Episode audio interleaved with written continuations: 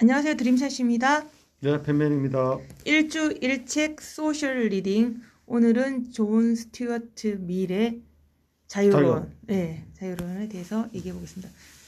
네. 본격적으로 시작하도록 하겠습니다. 네, 저자 존 스튜어트 밀부터 살펴보도록 하겠습니다. 네. 영국의 정치 철학자죠. 정치 경제 철학자라도 할 수도 있을 것 같습니다. 스코틀랜드 출신입니다. 어릴 때부터 영재 교육을 받았다고 합니다.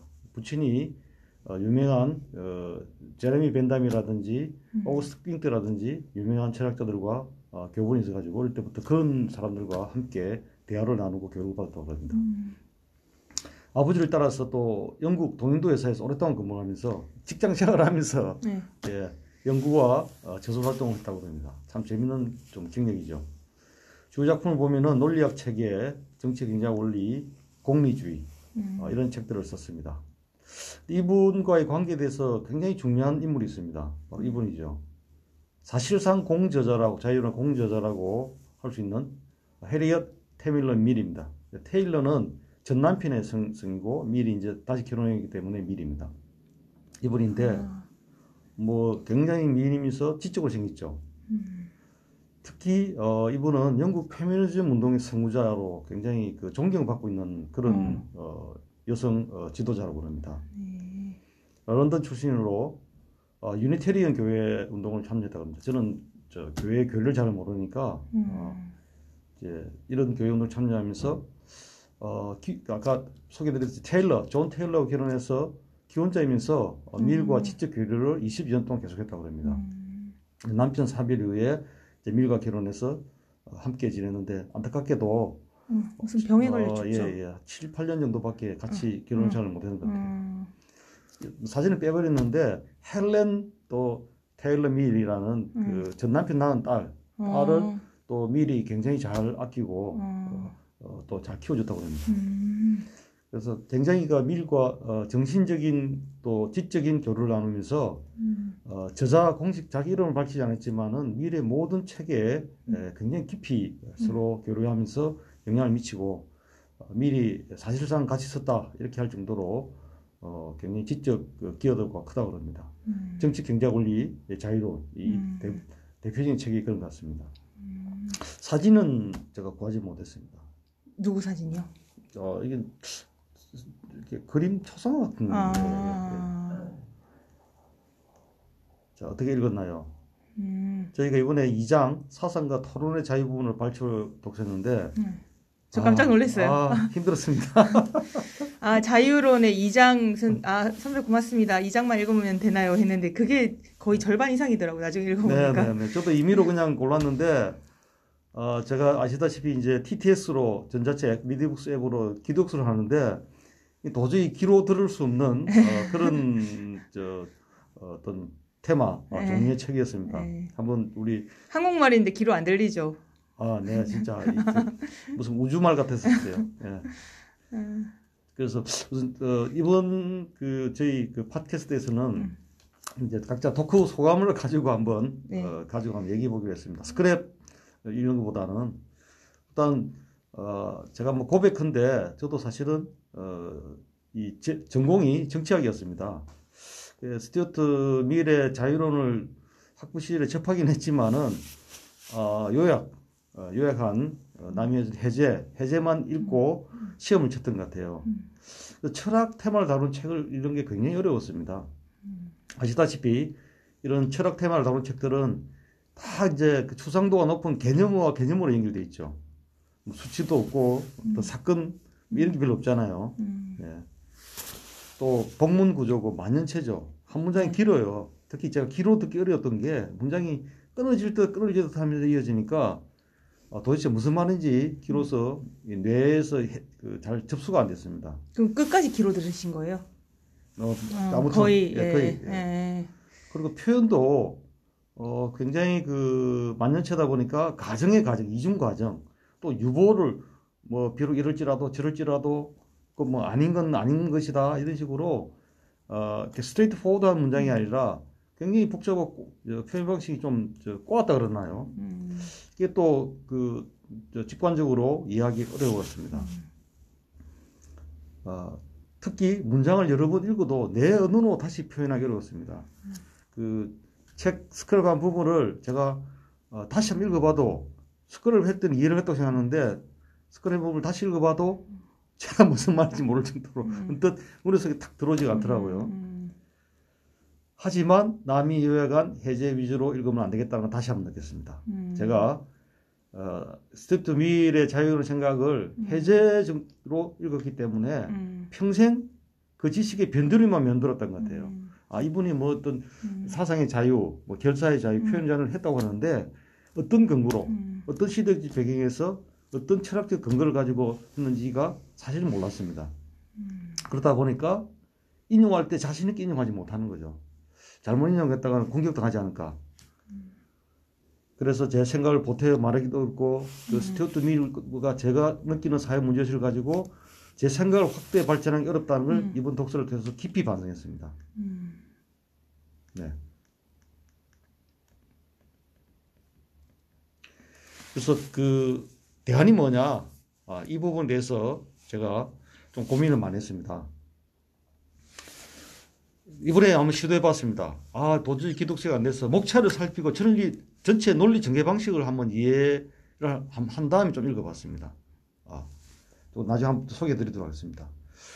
그리고 결국은 오늘 도저히 제가 읽은 부분을 제 언어로 제 지식으로 소화하기 어려워서 한 장을 다시 서문 골라서 마인드맵 기법으로 직독직회를 한번 해봤습니다. 또 소리도 한번 읽어보기도 했습니다. 시대적 배경 지식과 연결해서 읽어보기도 했습니다. 이건 중복됐구나.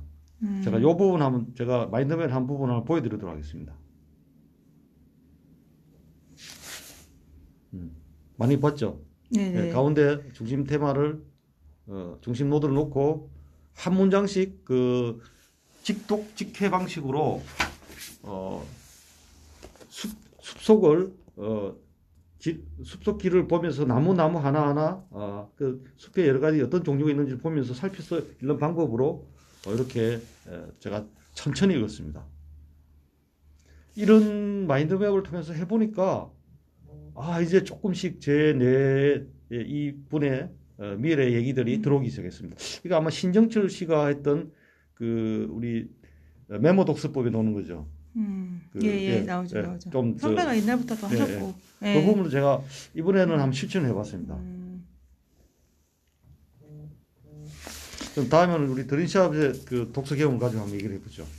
저는 이번에 독서 숙제가 10줄 요약하는 거였기 때문에 전 10줄 요약을 했고 10줄 요약한 거 말씀드리고 요약 경험을 말씀드리겠습니다. 이분은 이제 표현의 자유를 주장을 하는데 절대로 틀릴 수 없는 재판관이 있을 수 있는가라고 하면서 인간이 불완전하다. 그 다음에 질서나 안정을 추구하는 정당과 진보나 개혁을 추구하는 정당이 둘 다 있어야 된다. 왜냐하면 둘 다 완벽하지 않으니까. 그 다음에 지배자들은 국민을 쫓아낼 수 있어야 된다. 단 한 사람의 의견을 침묵시키는 국민을 아니죠. 국민이죠. 지배자들은 국민이 쫓아낼 수 있어야 한다. 그렇죠. 잘못된 지배자는 국민이 쫓아낼 수 있어야 된다. 그리고 4번은 굉장히 길게 나오는데 단 한 사람의 의견을 왜 침묵시키지 말아야 하는지 꼭 읽어보시면 좋을 것 같고, 진리는 토론을 통해 수정, 보완, 발전시켜야 한다.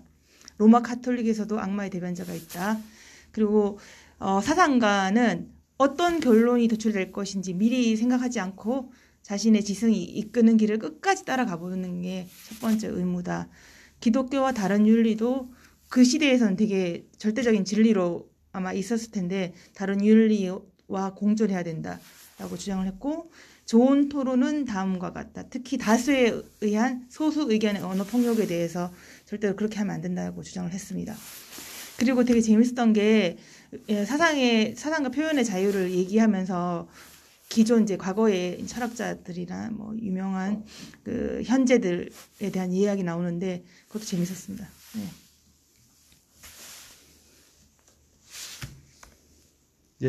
다시 저의 독서 경험으로 돌아가도록 하겠습니다. 제가 이 장이 도저히 아까 말씀드린 대로 제가 기독서를 했는데 귀에 들어오지 않아서 이 책 전체 구조를 보니까 밀에 굉장히 그 논리적인 분이기 때문에 전체 구조가 보니까 1, 2, 3 사상과 자유, 토론 자유 앞에 우리 드럼샷이 요약했듯이 그런 주장을 펼치는 데 있어서 논리 구조가 억압하고자는 의견이 옳을 경우 또 억압받는 의견이 오류일 경우 사회적 통념과 반대의 모두 다 올바를 경우 이렇게 세 가지 경우를 갖고 이제 분석한 것 같아요. 그게 이제 억압하고자 하는 의견이 옳다는 얘기를 주장하고 있어 아까 말한 소크라테스, 예수, 존슨, 마르쿠스 아우렐루스 이런 분도 인용했죠. 예. 자, 이건 무슨 얘기냐면은 지금 와서 보면은 소크라테스가 누구나 명백하게 옳고 그렇게 뛰어난 지적인 사람인데 그 당시에는 지금 기준으로 볼 때는 말도 안 되는 이유로 사형을 했죠. 네. 예, 그런 경우를 얘기하는 거죠. 네. 예수도 마찬가지고. 네. 그럴 때 어떻게 사상과 토론의 자유를 주느냐, 줘야 된다는 논거를 하기 위해서 이렇게 한 것 같습니다. 그다음에 억압받는 의견이 오류일 경우, 자, 이게 뭐 볼 때 좀 아무래도 틀린 얘기 같아. 이런 얘기일 경우에도 또 왜 억압해서는 안 된다는 논리를 쫙 전개하는 것 같아요. 그다음에 사회 통념과 반대 의견이 모두 다 올 경우, 또 마찬가지입니다. 통념도 옳고 반대 의견도 옳을 경우에 또 어떻게 우리 토론과 사상과 표현의 자유를 주느냐. 자, 결론적으로 제가 이 구조를 통해서 이제 미래의 생각을 좀 더 명확하게 어떤 식으로 논리 전개를 하는지를 이해를 하게 된 것 같아요. 저도 이 부분 다시 얘기하고 싶어서 말씀하세요. 저도 이제 그 문체가 옛날 문체여가지고 좀 어려웠는데 그 문체에 일단 익숙해지고 그리고 미리 정말 저 끝까지 얼마나 그 소수의 의견까지 존중해야 되는지 그 이유를 설명을 하니까 나중에는 약간 감동 같은 게 있어서 저는 재밌게 읽었습니다. 네. 그래서 제가 그 결론 부분에 그래서 그런 마인드맵도 해보고 이렇게 구조도 해보고 하면서 제가 이 부분을 이제 정리를 해보니까 이제 조금 머리에 들어오기 시작했어요. 자, 이게 굉장히 그 미래 사상을 압축해 주는 것 같아서 해봤습니다. 앞에 부분은 같은 맥락인데, 네, 본인이 결론이라고 하고 정리를 했죠. 네, 네 가지 경우인데, 자, 의견이 틀리다고 생각해서 침묵을 강요하는 경우에도 그 의견은 우리가 알지 못했던 위에서 옳을 수 있다. 자, 그러니까 우리가 무슨 얘기냐면 약간 불가지론 같아요. 이 사람이 말하는 게 우리가 알지 막 넌 틀렸어, 침묵 말하지 마라고 하는데도 옳을 수도 있다는 거죠. 우리가 그렇게 가정해야 된다. 지금 이 순간에 아무리 한자라도 그게 그 안에 숨어 있는 진리까지 우리가 다 알 수 없는데 여기서 다 틀린다고 얘기할 수 없죠. 네. 그리고 두 번째, 침묵을 강요하는 어떤 의견 전체적으로 틀린 것이 할지라도 그 의견 속 진리의 일부가 들어질 수 있고 실제 결론과 비일비재하다. 앞부분과 연결된 겁니다. 그렇죠. 소크라테스부터 시작해가지고. 네, 연결된 거죠. 자, 이런 문장들이 전체 이 문장을 그대로 인용하기 어려워요. 말이 그러니까 표현이 추상적이고 굉장히 그 만년체에다가 복잡한 구조죠. 자, 셋째도 마찬가지입니다. 기존의 정설이 진리일 뿐만 아니라 진리 전체를 담고 있다고 할지라도 반대하는 목소리가 존재하지 않는 경우 그 정설을 받아들인 사람들 대부분은 왜 진리인지를 보여주는 합리적 근거를 알지 못하거나 느끼지 못한 채 선입관으로 자리를 잡는다. 이 부분 이해가 됩니까? 네. 예? 반대하는 목소리가 있어야 된다는 얘기예요. 네. 100% 똑같은 의견을 하면 안 된다. 이 얘기는 뭐냐면 정당 내부의 반대 목소리도 우리가 생각해 볼 수 있을 것 같아요. 조금 민감한 문제긴 하지만은 무슨 얘기냐면은 반대 목소리 없으면은 내가 옳다는 갖다가 자각하지 못하고 선입관으로 간다는 거죠. 그러니까 왜 진리인지를 스스로 알지 못한다는 얘기죠. 예. 이것도 굉장히 굉장히 밀다운 표현 같은데 이렇게 쉬운 말로 썼으면 더 좋았을 텐데. 네. 자, 넷째를 보면은 진리를 담고 있는 교설의 의미 자체가 상실되거나 약화돼서 그 사람 성품이나 행동에 별 영향을 미치지 못하게 된다. 단지 입으로 외치는 교조적인 주장이 되었을 때 그 교설은 이성이나 인격적인 경우로부터 생겨나는 어떤 진정한 확신이나 출현 성장을 가로막게 된다. 이 부분도 이 부분으로 관계되어 있는데 이 반대되는 그런 논리를 접하지 못하고 또 선입관과 교조적으로 얘기했을 때는 자기가 더 이상 성장하지 못한다는 거죠. 예, 특히 기독교 얘기하면서 뭐 예를 들어서 모태신앙이나 이럴 경우에 진정으로 자기가 그 진리의 의미를 알고 있는 게 아니라 입으로만 주장하는 경우가 많다라는 걸 지적하고 있는 거죠. 그래서 저도 그 존 스튜어트 밀의 생각을 굉장히 그 아까 말씀드린 대로 요약해서 그 몇 가지 사상의 자유 이런 것만 외웠는데 이분들이 그 논리 이분의 논리 전개와 깊이 있는 그 결론을 이루게 되고 설득하는 과정 이 부분을 좀 더 우리가 이제 첫 번째 한번 이해할 수 있는 계기를 잡은 것 같아요. 네네네. 이게 왜 튀어나온지 모르겠네요. 예. 자, 그래서 이제 저희가 이번에 시도했던 게 발췌 독서잖아요. 예. 예, 발췌 독서 경험해 보시니까 열 문장 요약해 보시니까 어땠어? 어떤 좀 경험? 그러니까 열 문장 요약 안 했으면 제가 이렇게 얘기 못 할 것 같아요. 자기 언어가 되게 어려웠겠죠. 네, 열 문장을 요약을 하면서 제 걸로 다시 한번 된 것 같고 네, 좋습니다.